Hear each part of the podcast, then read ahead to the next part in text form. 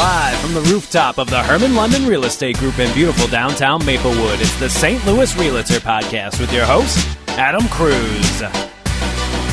Welcome, welcome everybody to the Saint Louis Realtor Podcast live from the rooftop of the Herman London Real Estate Group. Today is June twentieth, twenty eighteen. Of course, I have my fabulous co-host, Shannon Saint Pierre, here in the on the rooftop with me. Shannon, say hello to everybody. Hello, hello. And today we have a very special guest. We have Caleb Lewis. He's a new real estate investor, and he was at this event with us that we're going to be talking about today. So first of all, we wanted to just mention a couple things. The Herman London Real Estate Group has been getting a lot of really good feedback from people about our podcast. We've had a lot of investors and, of course, friends and realtors from other companies telling us that they like the podcast, basically, right? Right. And so we just wanted to mention to people, if you're thinking about being a realtor, or if you're a realtor already and you're thinking about being a Herman London realtor, just please call. Just reach out to me. I'm the broker owner, Adam Cruz. You can call me, three one four, two one zero, five one one five. You're welcome to reach out to any of our agents if you want to. Call Shannon and uh, or anybody else and just ask them about their Herman London experience or their kind of experience just being a real estate person. You know, we have a really wide variety of different types of realtors and investors and property managers and, and all sorts of types of people that work here. And it's a really diverse group of, I guess, business models, wouldn't you say? Yes, and I think that that's the... the thing that sets Herman London apart is that it is it covers almost all bases when it comes to real estate. Yeah, we've got commercial and association management. We're doing a little bit of everything and a lot of some of it. So it's been great. But uh, anyway, we just thought we'd mention it. If you're interested in talking about being an investor or a realtor with us, to just reach out. So what we really are going to talk about today is we recently uh, had a panel. So um, we're through the Saint Louis Association of Realtors. There's a group called Y P N. I was on the board for Y P N for like eight years. And this year I came back as the M C for this event we call thirty under thirty.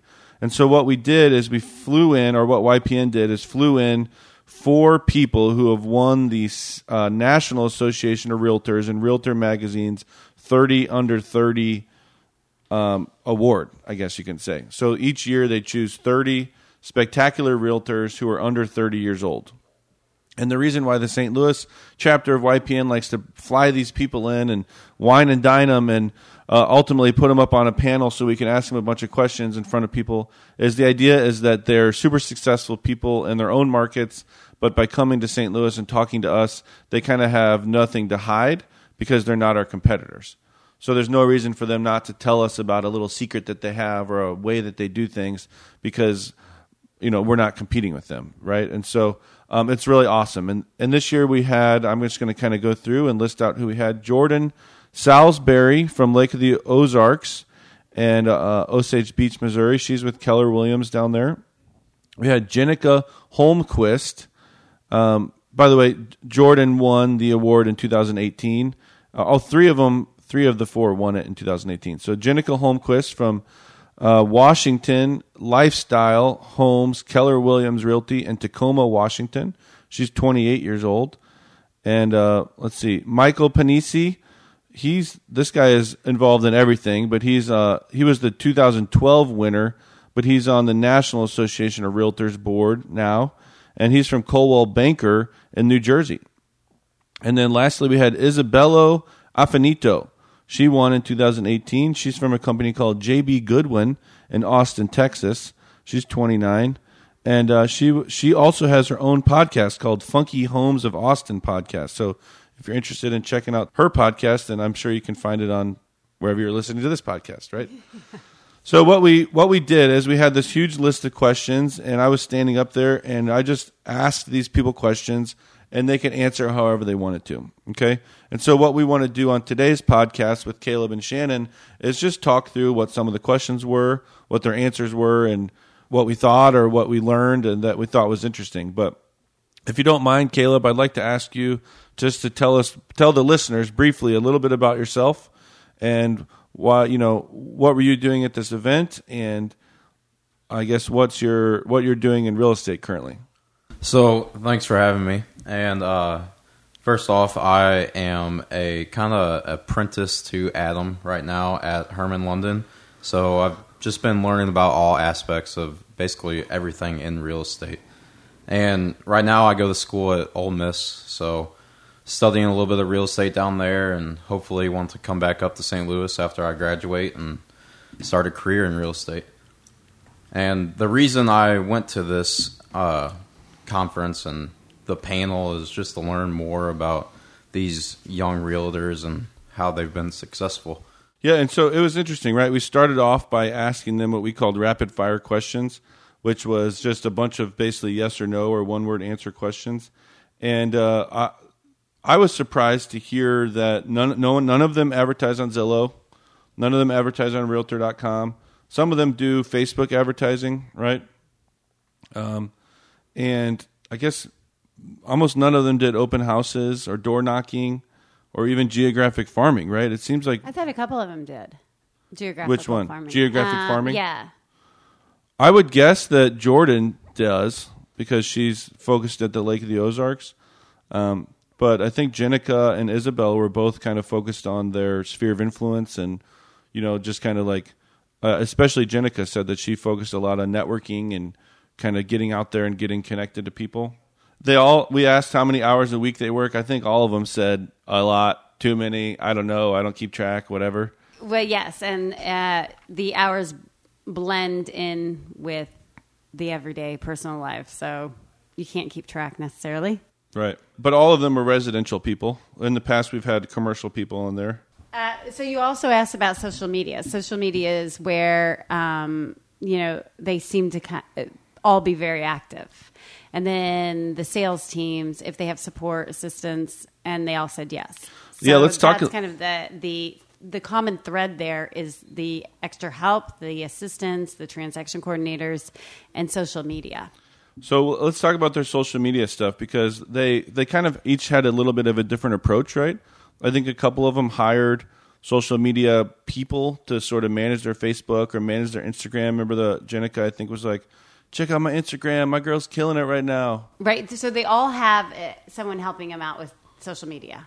Okay. And then, but Isabel specifically, I guess, does a lot of her own social video. media, like Facebook Live type of videos. She said she did a final walkthrough and made a video where she was in the pool, but she she does a lot of interesting videos, it sounds like, and and it kind of trying to be funny and relatable, and uh, which is what a lot of realtors' approaches, I think. Her main theme and point was that you can do a video on anything. So she the video where she jumped in the pool and there was a really hot day was was not about necessarily real estate. It was just some thing about it being very hot out, and it didn't necessarily have to do with real estate. And she said that that is and has been her most watched, or one of her most watched recently. So um, a lot of them, I guess, had assistants, or most of them had at least a, what they would call a transaction coordinator, somebody that they paid to do their paperwork essentially and keep all their tasks and stuff like that in line.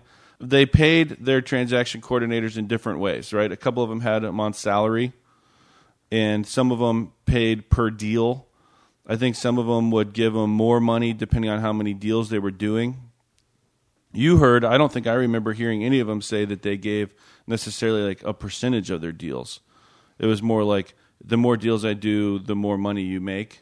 But it was kind of like a, still more of like a per deal thing. Yeah, for the transaction coordinators, it was still a flat fee, except for the one that started, and I can't remember which one was get was so busy that they just hired her on full time and started providing a salary, actually. Yeah, she used so to use a transaction coordinator company, and then that company was, which was like one person and maybe her assistant or whatever, and then that company ended up being dominated by, I think it maybe was Isabel, and so Isabel was like, hey, transaction coordinator, you know, ninety-five percent of the deals that you're doing are for me, why don't you just come on and be like my full-time person, and stop doing this for other people. I really loved hearing this, you know, because I talk a lot about how I want our agents to get assistance and use transaction brokers, and right? And they kept talking about what my highest and best use as a realtor is to be out meeting buyers, meeting sellers, and going on appointments, essentially, right? And right. so they they all felt like if they're sitting in the office uh, forwarding contracts around or, you know, communicating with title companies, that that's not their highest and best use. And uh, I, I just really love that they say that because it's sort of backing up what I'm always trying to get our realtors to do. Right. So the number one thing that they all did was get a transaction coordinator pretty early in the process. Yeah. And so then some of them have assistants too that would do things like sh- some of them, um, I think Jordan had like a showing assistant, which is someone that she could just have go out and basically open the doors for her. If uh, she was too busy to show properties to someone, they would, she would send out her showing assistant who would literally just go open the doors. But then if the people had any specific questions, they were supposed to come back to Jordan, right? Right. And she would pay that showing assistant a percent, a small percentage actually of the deal if the people ended up buying the house that she showed them. And then some of them had assistants that would like go get my laundry or um, go get my dry cleaning and that kind of stuff, mm-hmm. right? Mm-hmm. And then some of them had assistants that would do things like, you know, handle my marketing and update my LinkedIn or uh, and anything like that. Actually, I think most of them said they don't use LinkedIn, but that they had like assistants yeah. who sort of do some of their non-specifically transaction-related stuff, and it's great. They, I was I Helping was really surprised by all the, the business. Yeah, yeah. It was I was surprised by how many of them had all these different employees and stuff. You know, these are these are young realtors, fairly new to the business, but they're doing great. And, and, and I love it, it. I think it is interesting because everybody on this panel this year did have multiple people on their team, maybe not as employees, but they had the transaction coordinator. They had like an assistant. They also had some social media person. So it seemed they had at least two or more. And as where last year, I feel like they all had transaction coordinators, but not necessarily additional team members. Right. So speaking of teams, you know, yeah, it seems like they all kind of talked about their teams. And, and Michael Panici, I thought, made a really interesting point. You know, everyone, we asked what their first hire was for their team, and they basically either said that's assistant or they got a buyer's agent, you know. And he had this totally different approach, like he did for most of the panel or most of the interview or whatever, that he his first hires were what he would call bird dogs. Yes. And I he, thought it was a wildly interesting concept. Wasn't it? So he went out and found like random people in the community, for example, a hotel manager. Yes. And somehow convinced this hotel manager, go get your real estate license. I'll pay for it. I'll pay all the expenses related to you having your real estate license. But then when someone comes into your hotel and has a real estate need, refer them to me. Right. And if I close a deal, I'll pay your referral fee. It's an interesting concept. I think I had a thousand other questions behind how that, the logistics of it, that we obviously didn't have time to talk about on the panel, but it would be something that... I guess some of my questions are like... Because he acted like he would have a lot of these bird dogs out there, right?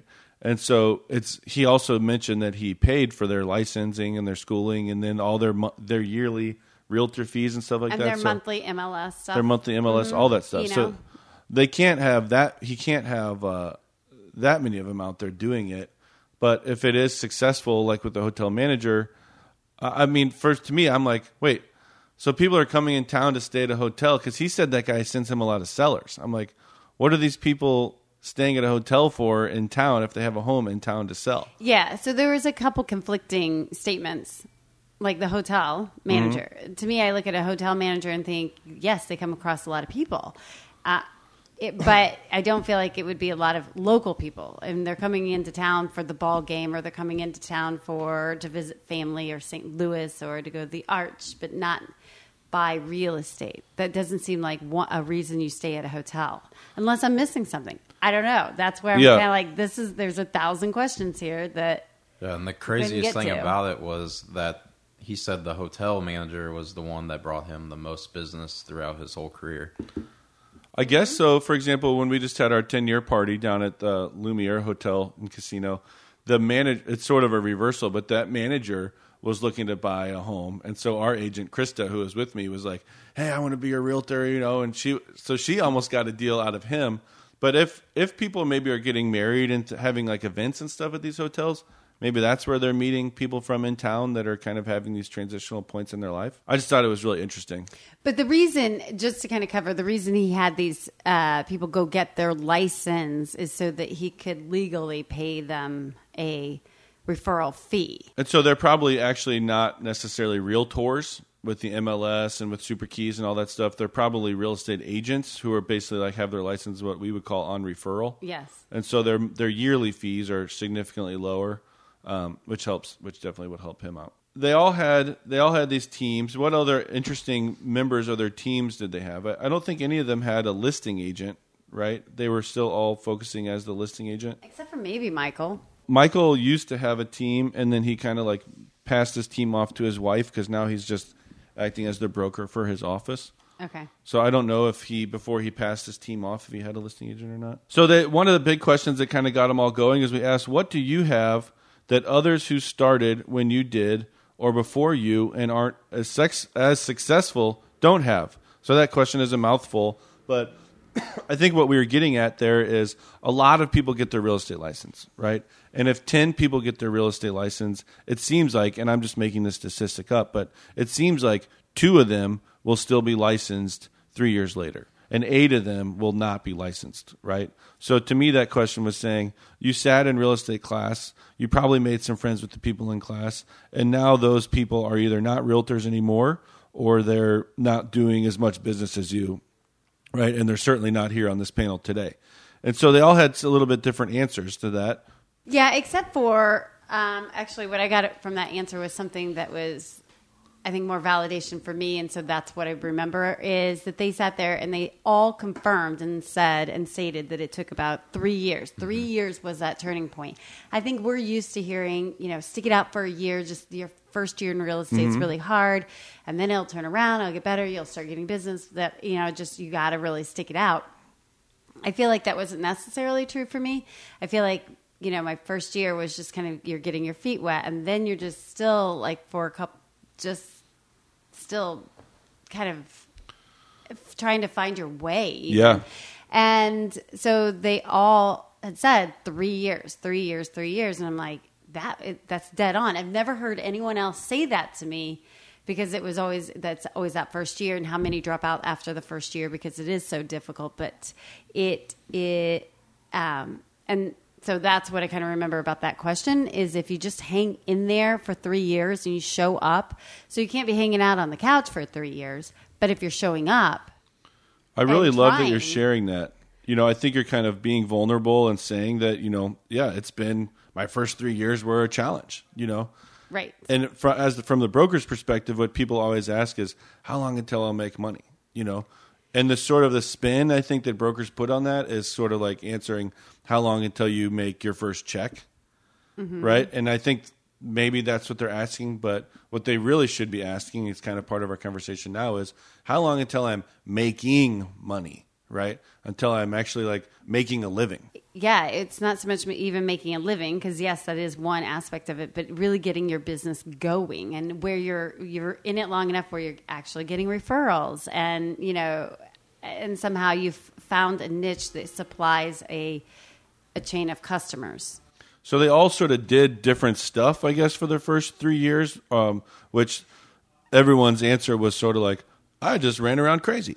And you know? Pretty much. And, and I feel like that that's what you kind of do is trying to help figure out what your, because even as a broker, every broker's like, what's your niche? Where's your focus? Where's your focus? Mm-hmm. If you listen to podcasts, what's your focus? What's your focus? And then you're like, I don't know. I don't know. And it's pressure. It's stress. And yet all of these confirmed that it did take that long. It does take that long to just kind of figure it out. Caleb, for you, from you know, you've been doing this intern or apprenticeship for like a month now or something like that.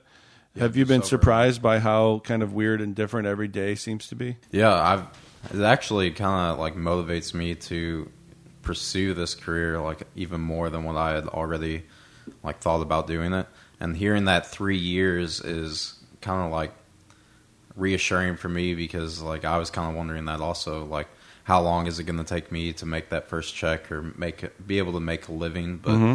being in this internship and not like having the experience before in the real estate world, like it's just kind of opened my eyes to the possibilities that you could have and the different scenarios and different avenues you could go down in the real estate world. So, yeah, we, you know, I think I did the same thing. I ran crazy my first three years. I got so many stories, you know, and I mean, I still do, but I just had no idea really what I was doing or why I was doing it. I just tried to get myself into in as many different situations as I possibly can or could. And I, and I think that that's kind of like what our goal is for new agents at our company too. You know, we don't try to, we don't try to like force them into some sort of niche right off the bat.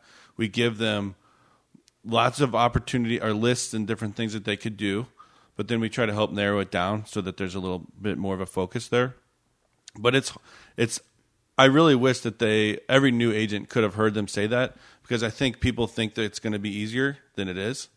And so when we have a new agent and I'm like, you need to work really hard, you need to work long hours, you need to be doing everything you can, I think they sort of hear that but almost shrug it off because they just assume that ah, I don't really need to do that. It's, this will just come to me, you know? Right. And I, I had a meeting yesterday with a newer agent, and I think she she got licensed in August. And so I was having a um, coffee with her, and I think she's in that struggle point. What's my focus? Where, what am I supposed to be doing? How come this isn't easier? And I'm, and she's like, am I doing the right thing? And I'm like, you are like every other agent. Let me confirm that this is a total normal path. I said, I think for the first couple years, maybe at least, I think I said that at least once a week, and probably, what am I doing? Should, should I just go get a job, you know, that mm-hmm. actually pays a salary, insurance, and like all this. So I said, you still have a while probably of doubting that, but if you really love real estate, which is my thing, I really love real estate, mm-hmm. just stick with it. It will come. Just, just stick it out. Yeah. I think that's like one of the like really interesting things about real estate is every day is something different, and you know, you just have to work really hard to keep pushing through and become successful. And it's something I'm looking forward to. And it's a shiny object syndrome too. When you're new, you're like, you're trying everything because you don't know what works. Mm-hmm. And that's a hard part too. Yeah. Caleb, you probably had no idea you were going to be on a podcast today. No, I didn't. Uh, speaking to why, how every day is different. Yeah, here we are. What, what are you going to change in your business in the next year? We asked them that question. Did anything from that stand out to you guys? No, so I don't feel like they even answered that question yeah. necessarily. And then you changed it, and I think posed it. Do you think anything's going to change in the industry? Or maybe Michael kind of repositioned mm-hmm. that. My favorite answer to what are you going to change in your business in the next year was uh, one of the people, I forget which, which one it was, but she talked about how she's going to continue to try to basically automate things. Right. And she's trying to systematize things. Right. And I, you know, I love that. Right. So anything that we can automate or systematize, or um, I don't know if this was her, uh, Isabel's answer to this question, but anything she can take off her plate again to allow her to be out there with clients um, is something that she's going to try to do. Yes. And I think, um, I, you know, any tools or anything that we can use to do that is great. We'll talk a little bit about some of the tools they shared coming up, but um, what do you think is going to change in our interest in our industry? I think that's where Michael had a lot to say, and he was talking about the different companies that have come out that will, you know, I'll list your home for a nickel, right? And then the different brokerages that have come out that say, work here and, you know, have a closing and throw me a nickel, right? And and what else was he saying about the changes that he saw in our industry? Well, I think he, they addressed the changes as Um, Zillow it has rolled out. What is that program called where you can sell your own home? Or yeah, where they'll make an offer on your house. Uh, yeah, make me an offer type of whatever um, that they've rolled out in a couple markets and are testing. And he, he said, if you want a really good laugh, kind of go through it and look at some of the details of it. And I have done that, and it is a nine percent Uh, fee that they are charging for that, and you have no one walking you through the process. And they only offer you, is it seventy or eighty percent of market value? Well, that's if um, so. You can, I think, list your home. I think, obviously, but yeah, the the buy, where they're buying it, um, it's eighty percent of the value. But we all know that estimates are not always correct. Yeah. So I think he was saying, and which I I agree with this, right? I'm always worried, and everyone probably always worried about all these new technologies and all these new companies and stuff that come out, and they're we're going to do it for less, you know, and or we're uh, going to help you sell your house by yourself. By yourself, there, there's all these different things that come out because they're trying to change the realtor industry. But what I love is that a the fact that there is eighty things out there trying to do that, it causes a lot of noise, and it's harder to pay attention to any particular one of them, mm-hmm. which gives them less traction, I think. But then also the thing is, like, if something's too good to be true, then it probably is. So all these things that are like, we'll sell your home for a nickel, right? It's like, wow, that's great. But what, a, you know, that's too good to be true, right? So there's all sorts of things there that you're missing. Or right. Zillow says, I'll buy your house.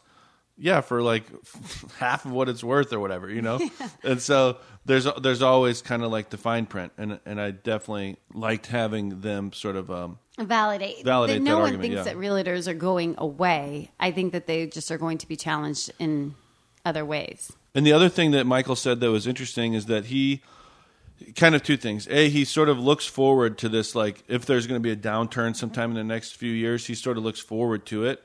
Because he feels that the him and his realtor team are going to be prepared for it, you know, because what he, because I guess of the training and stuff like that that he offers, but also his point is that anytime there's a downturn, some realtors sort of like run towards it and they, you know, double their advertising, they increase their market share during the downturn because they're saying, I'm here, I'm strong, and let me take advantage of this downturn. And most realtors say, oh my gosh, there's a downturn. I need to kind of have that, what would we call that? Like a fixed mindset. And they say, oh, I need to cut my advertising. Mm-hmm. And yeah, like you say, tighten the belt. And what they end up doing is getting less business and losing their market share during that time. So for me, listening to that, I was like, dang, I think I can be guilty of that sometimes, being like, oh, I don't know, maybe I won't, you know, do that major update to our website because it's who knows what's going to change, or you know, I don't. Maybe I won't do that mailer because who knows what's going to change. And so I, I was glad that he said that, and I think it, I have to kind of remind myself of that mindset when I'm having that mental thought. But I think that that's a basic marketing strategy. If you've even in the marketing world outside of real estate, the best time to advertise is in down markets because that's when you can increase your market share. Yeah. So we also asked, what advice do you have for someone who just gotten their license? Did that hit either of you guys? Do you remember their answers for that?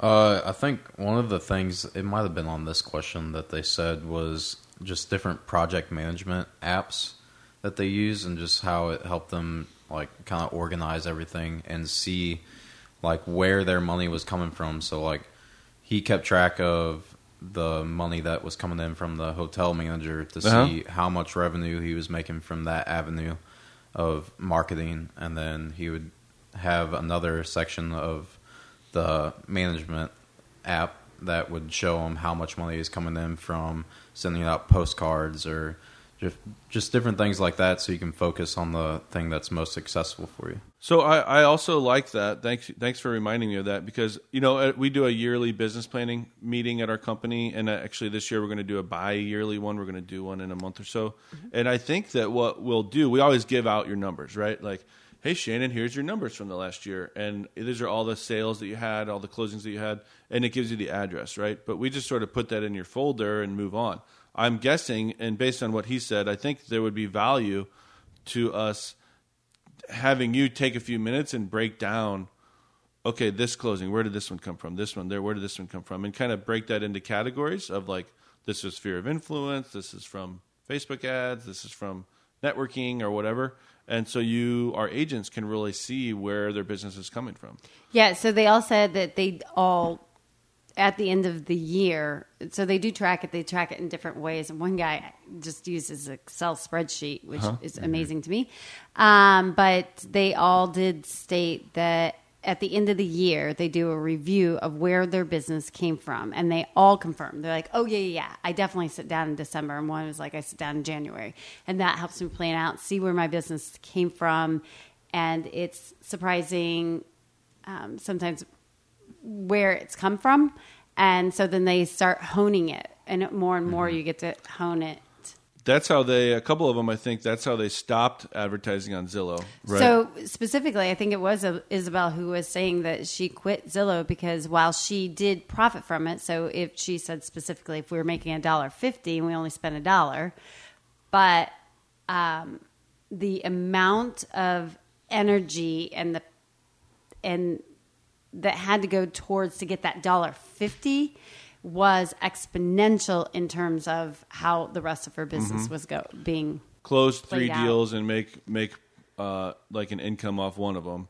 So technically, you made an income, but could she have but been closing two yeah. deals by some other way? Yes, and meanwhile, you're running around trying to please twenty buyers or buyers and or sellers that mm-hmm. never come to fruition. So it's it's just this, and which is one of my big issues with Zillow too, which will be another podcast. It'll be interesting to see our whole um, where people do that evaluation because I because think you should do that at the mid-year one too. So far this year, sit down, think yeah. about where the your business has come from, because it'll be fresh in mind and they'll be able to probably mm-hmm. everyone will probably be able to remember more. But um, the whole like eighty twenty rule where they might find that eighty percent of their income comes from twenty percent of whatever they're doing. And hopefully that means they should focus a little bit more on that stuff. Mm-hmm. Would you agree that you in general can't just like stop doing anything else? Like the, with the eighty twenty rule, you can't exactly only do that twenty percent of stuff. You still kind of have to do at least some of the eighty percent of activity that breeds the twenty percent of the results? Yes. I think that, yeah, they all said the focus has to be that twenty percent. There is some of that on the eighty percent, but that's where they're trying to create the automations. So one of the things that we deal with in our business a lot, and, and luckily, I guess it's not as much as it could be, and uh, but I get calls sometimes from some of our agents, new, young, or new or old, right? Or new or experienced, I guess I should say. Mm-hmm. And they're dealing with an agent who's being super rude to them, who's being like nasty, right? And just just totally unprofessional, um, calling them names, cussing them out, making them cry, whatever. And that's it's so it's more, way more common than it should be that our agents have to deal with agents from other companies that are just nasty to deal with, you know. Right. And so I liked we asked them, how do you guys deal? Or what advice do you have for young realtors dealing with a difficult agent in a transaction? And it was funny to hear because, you know, they're from all these different markets across the country, but they all have experienced the agent who says, well, I've been in the business thirty years and I've never seen this, you know, and I love it. I don't love it. When, I, when an agent says that to me, I sort of love it because I'm thinking to myself, like, glad I could teach you something. Right. Right. Right. You know? And so what advice did they have for dealing with these agents? I think Michael is like that he doesn't know everything. And as long as he's been in the business and as long as he'll be in the business, he'll never know everything. There's unique situations almost to every deal. So yeah, he kind of spun that into like yeah, an educational thing and he like did. he he likes to learn, and so the reason that he's successful now is because he takes on all these new learning opportunities and, right. and all that kind of stuff, right? I think the the other agent talked about how she She's in her mind says, uh, maybe that was Jenica, that's like, I'm going to win. Maybe I'm not going to win on this little negotiation here, or maybe you'll still be mean to me, but eventually we're going to be friends. Right. And I think she said something like, you don't know this yet, but I'm taking you for drinks or something like that. Oh, did she? I think I she said that. I would love that line, but I did not yeah. hear that. Yeah. It's, I love that idea too. I mean, not that you want to be friends with this kind of nasty person necessarily, but like, You uh, the attitude there is what I think I like, where it's like, you might win this, you know, whatever, but you don't have the power to ruin my day.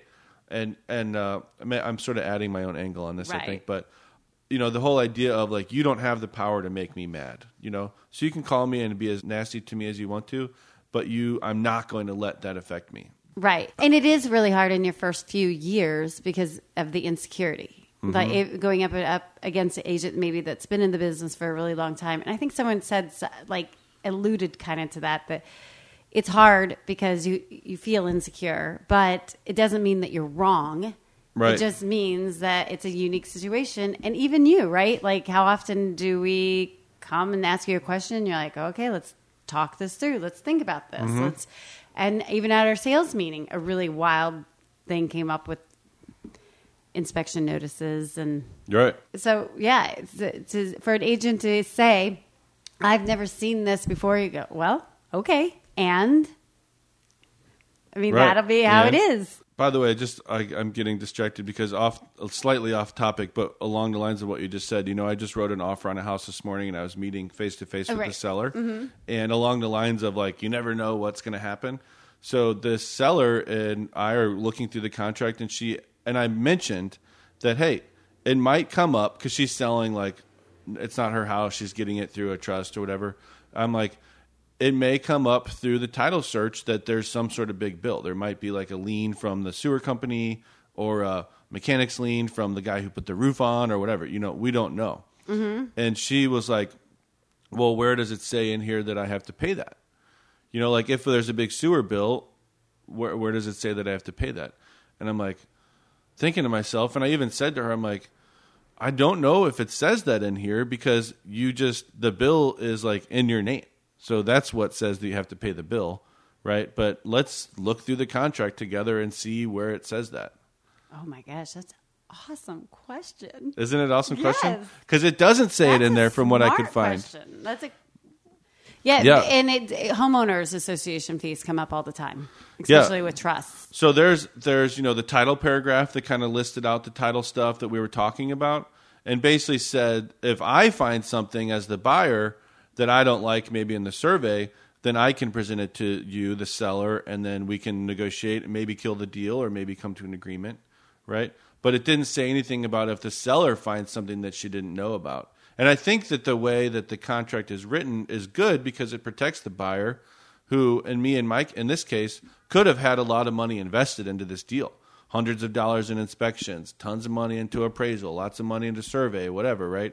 And so it wouldn't really be fair to me if then three weeks later the seller finds out, oh gosh, that roofer did place that lien on my property, you know, and I do have to pay him, but I don't want to, so I can't sell. I'm not going to sell to you, you know. That wouldn't be fair to the buyer from my perspective. But I'm like, I don't. It, and then the other paragraph that we looked at was the paragraph that lists out what the different closing costs are. Mm-hmm. And, you know, buyer's closing costs are this, seller closing costs are this. But even that paragraph didn't say, like, very directly and clearly, at least, that the seller has to pay their old bills, you know? And so. Yeah. Uh, really? Now I'm super intrigued. No, we'll look at it after this. But but yes, because that question comes up. I've had buyers say, what if there's liens? Because I, when I explain what a title company is, what they do, mm-hmm. then sometimes they say, well, what happens if there is a lien or an unpaid bill or something? Yeah. And, it's like, and well, it's always like, oh, the it. seller has to pay it. But where does it say that in the contract? And maybe it doesn't. It's just assumed, you know? But I'm like. W- but then you, if they don't pay it. Well, and there is times that in, especially foreclosures, I have seen where you have to pay all past liens. Yeah. So we'll dig deeper into that. And, you know, I don't, I'm not giving legal advice on this podcast, right? You can interpret the contract however you want or ask your attorney if you have specific questions about that. But um, it was just a fun example of like, yeah, even this morning, something came up when I was like, wow, I, I just truly don't know the answer to that question, you know? So what about the technologies? Let's talk about the technologies and tools that, um, that did any of them strike you? I loved hearing that Isabel uses Trello because, you know, I'm a big Trello lover. Yes. And she, I use, I use Trello, T R E L L O dot com. It's a free app or a free w- website, I guess. With the has They do an have app. app. Mm-hmm. Yeah. And so I use that sort of for more like big picture planning and kind of like project management, you know. But like I have a a board that's all about my banking stuff and where I keep track of all my credit cards and all, you know, like logins and things like that. Should I even say that? No, you do. I don't, I don't actually. I take that back. I take that back. I don't have that. I'm deleting it right now. The thing that I don't have. But um, uh, you know, if we're gonna do a website project, right, then that's a great place for me to go and add what they call cards for different updates that I want to make to the site. And then I can assign those cards to the different people, you know. Um, and then we have one for the podcast. We have one for this podcast. Podcast ideas. Mm-hmm. So podcast ideas, guest ideas, topics to talk about, and, and all that kind of stuff. And then we have, I always have a left column that's what I call assets. So we list out like the opener for the podcast and that kind of stuff. But she uses it specifically to keep for task management, right? So we asked, what are you guys using for task tracking or task management? Our company, mainly what we use is Realty Juggler. Uh, most of our agents, what we use is Realty Juggler, which keeps track of tasks and assigns them dates and due dates and puts things on their calendar and all that kind of stuff. But I love that she uses Trello for that. And she makes it not public, but she shares it with her client so they can, you know, I, the whole idea, I love the idea of accountability, right? So your client can log in and see the things that you're doing and be like, whoa, what's this one? You haven't done this one yet, you know. That might be annoying, but I love the idea of accountability. And also, since our company is all about educating our client, I think it's great that our client would then be able to log in and see what we're doing and ask questions about it. And she makes videos about each thing that her clients can watch. Right. So um, this is the part of the where uh, the thirty under thirty, where my ears perk up and I really start to make the notes, because I look over at Caleb, Caleb and I'm like, what were all your notes? Look at all those things. Yeah. And I just have a couple things written down because I love technology and I like things that can, that are really cool. And so I, she, the re, how she uses Trello is she has a buyer board and a seller board specifically. She has a generic one where she has all the tasks written out, and in those tasks she does, on some of them, include video. Mm-hmm.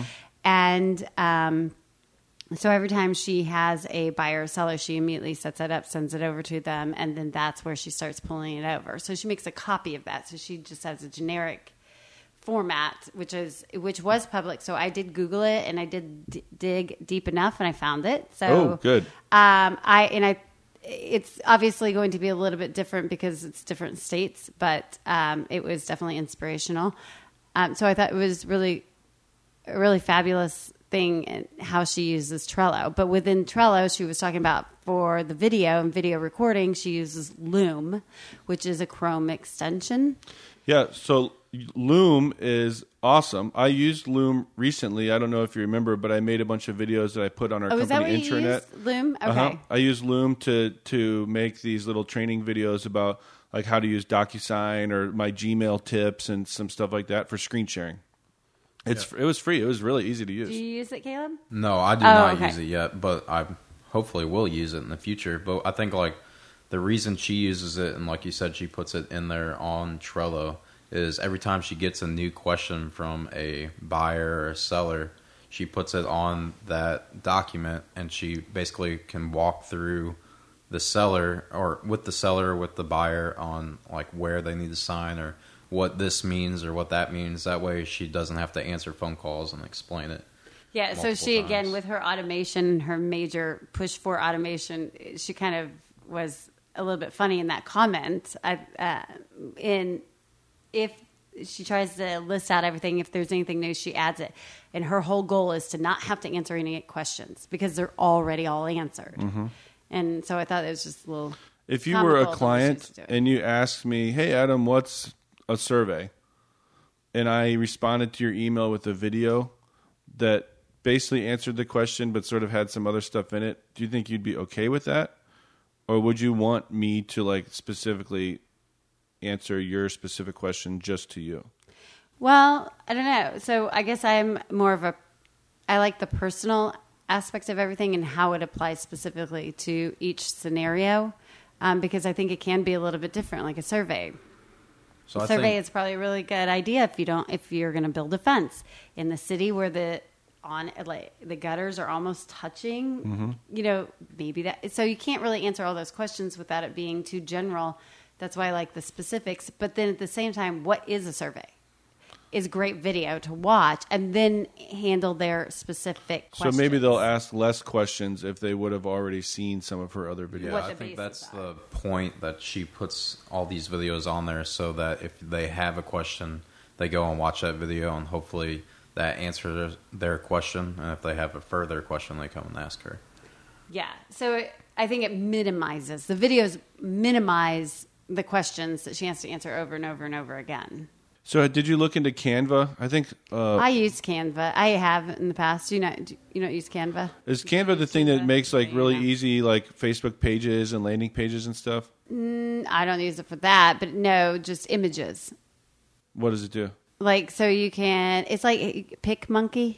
Have you used PicMonkey no. at all? It's kind You're of You're a technology girl. It's kind of just one of those so you can make some really cool just. Um, Anything from flowcharts to just, it's an easy way to do graphics. You made that you, video. Remember a few months ago you made some sort of video explaining the home buying process or something? Oh, but that was Powtoon, probably through Powtoons. Okay, okay. Oh, oh yeah, for my first time home buyer class. Yeah, yeah. So that was through Powtoons. So, so what is Canva? So it's the same. It's so it's Canva PicMonkey in essence is a, a way to allow allows the everyday person to do graphics. Okay, so you could make a flow chart or whatever. Sharing.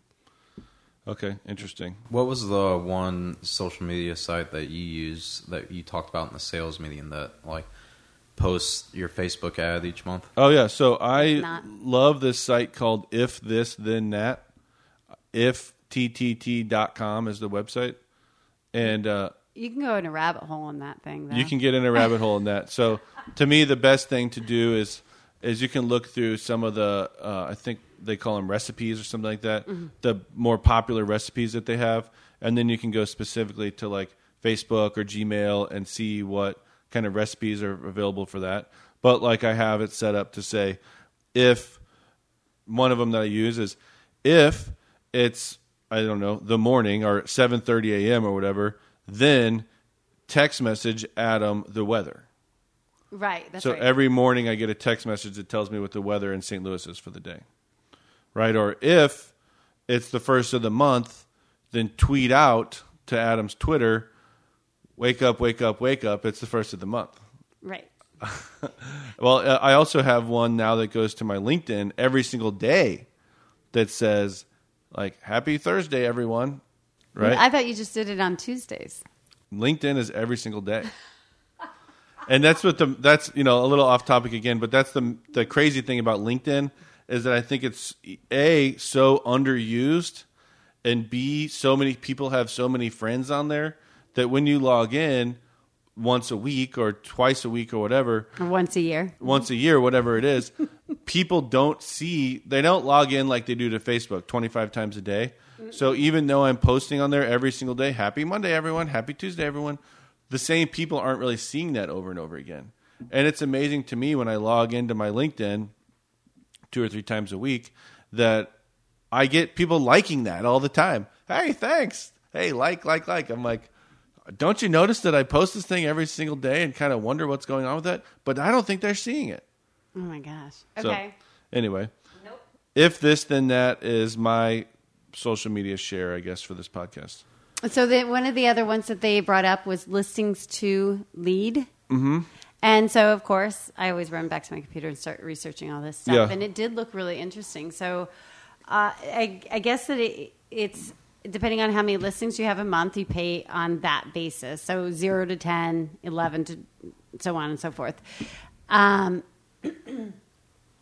so it will, I think, create landing pages and then all these posts, and it, I haven't used it yet, but it looks pretty powerful in the way that you can take one listing and really cover all your bases with um, advertising, from social media to creating a landing page. Yeah. So to me, the thing that would be really valuable is if it does all this posting and stuff for you automatically. Right, because our through our company, we have several different tools that we use to make landing pages for listings, and through our lender, we have another tool that does it. And we have all these things have all these tools and technology that you can use. You know, every company out there, every real estate company has a thousand different tools and technology that you can use. The problem is it's crazy overwhelming. There's way too much of it, right? And so it's if, not all in one place. I feel I feel like most is in one place. Uh-huh. So that. That's good, like on the total experts say. Uh-huh. Most of it's in one place. I also, but then this, I think, I don't know that we need it, but it had some other functions like property evaluations. Mm-hmm. So I don't know how that would fit into the pricing model exactly, because it really is geared towards the number of listings that you post or do a month. Yeah. But it, it looks like this kind of houses everything in one spot, not just most, everything. everything. So to me, uh, our kind of our strategy growing this company has always been like find the best solution for each problem. And we've kind of taken an approach that's like not to find one app or whatever, that one thing that does it all, because mm-hmm. we want to find the thing that does it best. That's right. Why we use MailChimp and not, you know, Real Geeks for our mail. That's why we use DocuSign and not the free ones from this website. That's why we use Realty Juggler for task plans. Um, that's why we use Wizza, right? And that's why we have all these different tools that we use. But if does Listings to Lead, if I get a listing, mm-hmm. does it automatically make this landing page and then automatically post it to my Facebook and then automatically send any leads that come from that to my C R M and then automatically text message that person and then automatically add them to my email drip campaign. Now we're talking. I want right. a solution. Now that, that I cannot answer. I was going to test it out. It, it's not um, all that expensive. If it really does everything that I have in my head mm-hmm. and it's not clunky, it's very user-friendly, very easy. To me, I think it's worth it. But at, um, again, haven't tested it, but I have obviously this listing coming up that's launching this week that I was actually going to test it out on and okay. then just kind of... Yeah, I'd love to hear about it. I, I just... I just think it's so interesting. And most of these apps don't do exactly what we want them to do. Like I just said, we use all these different apps for like each specific thing, but then we're able to sort of like tie them together through like If This Then That or through Zapier dot com, which is kind of an If This Then That competitor. And so, uh, you know, it's interesting. I, I'd love to hear more about it from you. Let's see. Uh, did you write down any of the books they suggested? Yes, of course. Because I'm also a book junkie. One of them said Mindset by Carol Dweck, which to me is an amazing book. I love it. I think anybody, it's not just for real estate. It's actually, it's not even about real estate, I don't Mm-mm. think. But remember um, Than Merrill, he suggested that book when we interviewed him for the podcast. And I've then since read it and listened to tons of her interviews. And I'm like lecturing my dad. But the other day, my dad, um, we were playing basketball with my nephew, and uh, he's like eight. And my dad's like, "You're a natural talent, Lucas." And I was like, "Dad, you can't say that. Don't call him a natural talent because everything that I learned in this book, Mindset, says that that would then teach Lucas that he's just naturally good and not give him any motivation or reason to like practice to get better." Yes. And so then all of a sudden someone else will practice and get better and be better than Lucas at basketball. And Lucas will just think, "I'm not good." Which is funny because the other person that I brought that book up to, they said how amazing the book was, but it, the one thing they followed that up with was how it changed their parenting style. Uh-huh, yeah. And I'm like, oh my gosh, I need to... It's amazing. And so that's... that my, my nephew's crazy good at soccer, and I'm like, "You practiced really well, Lucas. Like, great effort today at getting better," instead of being like, "You're just a natural talent," you know? And right. So I'm no mindset expert, but I'm trying. The example he uses, the, you know, his little girl said, and, you know, we all get hard on ourselves, like, you know, "I can't do that." And he adds, "Yet. You can't uh-huh. do that okay. yet." And I guess that came from the book. Okay. What other books and podcasts? So it's Four Hour Work Week by Tim Ferriss, which I think I've read years ago. But um, I need to re-listen to that one. I, I listened to that a long time ago. Yeah. That's all about automating. Yeah. Get so, out of your own way. Right. Stop being the bottleneck in your business. How to Be a Badass. But I could not find that one exactly. I don't so think, I think it's think it spelled badass. I think it's like B uh, asterisk D or B, bad. I don't know. It's not, you know, it's that other one asterisk, you like, the asterisk, subtle art of yeah. not giving an F word. Mm-hmm. It's probably something like that. And then another one was Boss, but it was B A W S E. So because she has like, boss. That's some sort of acronym. Yeah. It wasn't yes. how, wasn't it Be a Boss, or was the title just Boss? Just Boss, I think. Okay. Um, Five Second Rule. What's that one? That's a Mel Robbins one. Is that about like, you can, as, as long as you can get over that fear, you can do anything? And no, I think the five second thing is a Mel Robbins thing. It's like five, four, three, two, one. Just do it. Like type, like, and expands on all that. But I haven't listened to this book yet. You know, I've heard at some point, like, kind of like what you just said, five, four, three, two, one. Just do it. It's sort of like the anticipation of doing something that holds people back, not the actual doing of the thing. Yeah, like everything. The simplest task of like getting out of bed, like uh-huh. instead of hitting your snooze button, you just go, "Okay. Five, four, three, two, one," and you and I'm out of bed, and you're like, "Oh, okay, this isn't so bad." Yes. Or right before you jump in the pool, you're like, "Oh my god, I don't know, I don't know," and then you jump in, you're like, "Oh, it's great." Right. So I don't know all the philosophy behind that one. Um, Never Split the Difference. That's a negotiation book, I yeah. presume. Mm-hmm. Okay. Uh, and then Michael had Ninja Selling and um, Financial Prospecting. Fanatical. Prospecting. Or fanatical. Fanatical Prospecting. I think I have that, that book, book here. I, I haven't read it yet. I'm interested in the Ninja Selling one because, you know, my, my business model, I guess you could say, is is um, like having great relationships and building a referral-based business. And I think he said that book is kind of about that. Um, I don't want to read a book about, like, making down. cold calls. All the ones you said. Okay. And then the only two podcasts I had written down was Impact Theory and Bigger Pockets. Mm-hmm. Did you get anything else? I I actually have listened to a couple of Bigger Pockets, and I, I liked it. You do podcasts. Like that one? I haven't... Caleb, what is, I mean, I've heard from bigger about Bigger Pockets all, almost always from people who are listening to podcasts about real estate. That must be like the number one one. What is yeah, it all I about? Listen, I heard it, but I think it mainly tailors more to like the real estate investor. Mm-hmm. There's a lot of different videos and like just different ways that you can go about like the investing in real estate, like wholesaling, wholetailing, and just flipping properties. And they actually they have a couple of different like kind of calculators that kind of tell you if it's a good deal for different aspects of it. So better than our calculators? Our uh, spreadsheet that we use. Yeah. Exactly. So, no, Caleb, we had lunch yesterday them. with that guy, and he would kept using the word wholetailing, and now you're using it. What would you? What is that? I'm not really sure. I need to look more into that. So I'm thinking that's a wholesale deal where instead of selling it off-market to an investor, they sell it to an end buyer. Yeah, I think maybe. So. There's something they also call like prehabbing and whatnot where they are do, like... where they'll buy a property and do a very light rehab or just even like a clean out. The hard to it. things, mm-hmm. they like put on a new roof, do some tuck point, and get the outside. I've mm-hmm. seen that more lately. But then an investor will still buy it, and or maybe that'll make it so that like a first time home buyer who's handy or something like that would buy it.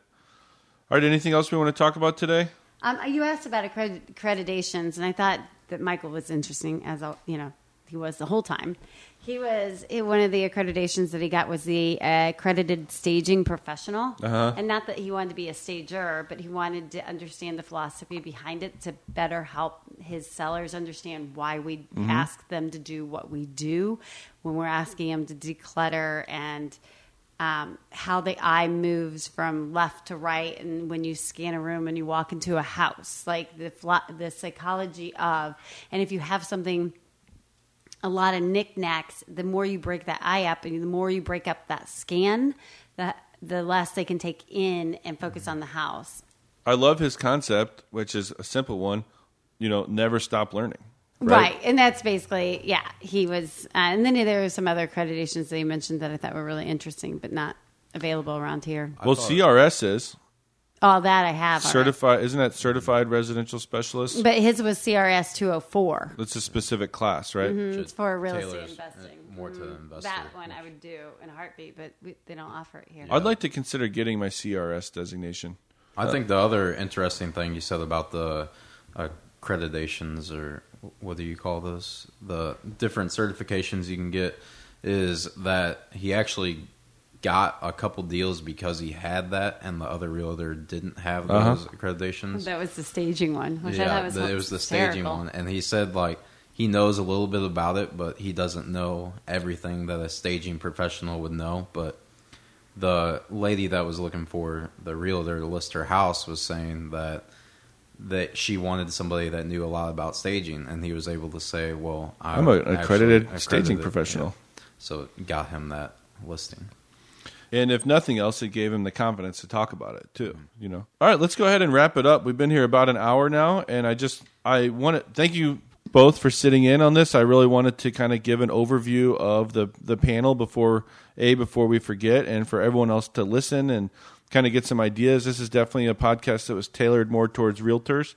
Um, but we, we love our listeners, so if you have questions or topics that you want us to cover in the future, like always, please email podcast at herman london dot com and uh, let us know what you're wanting to hear.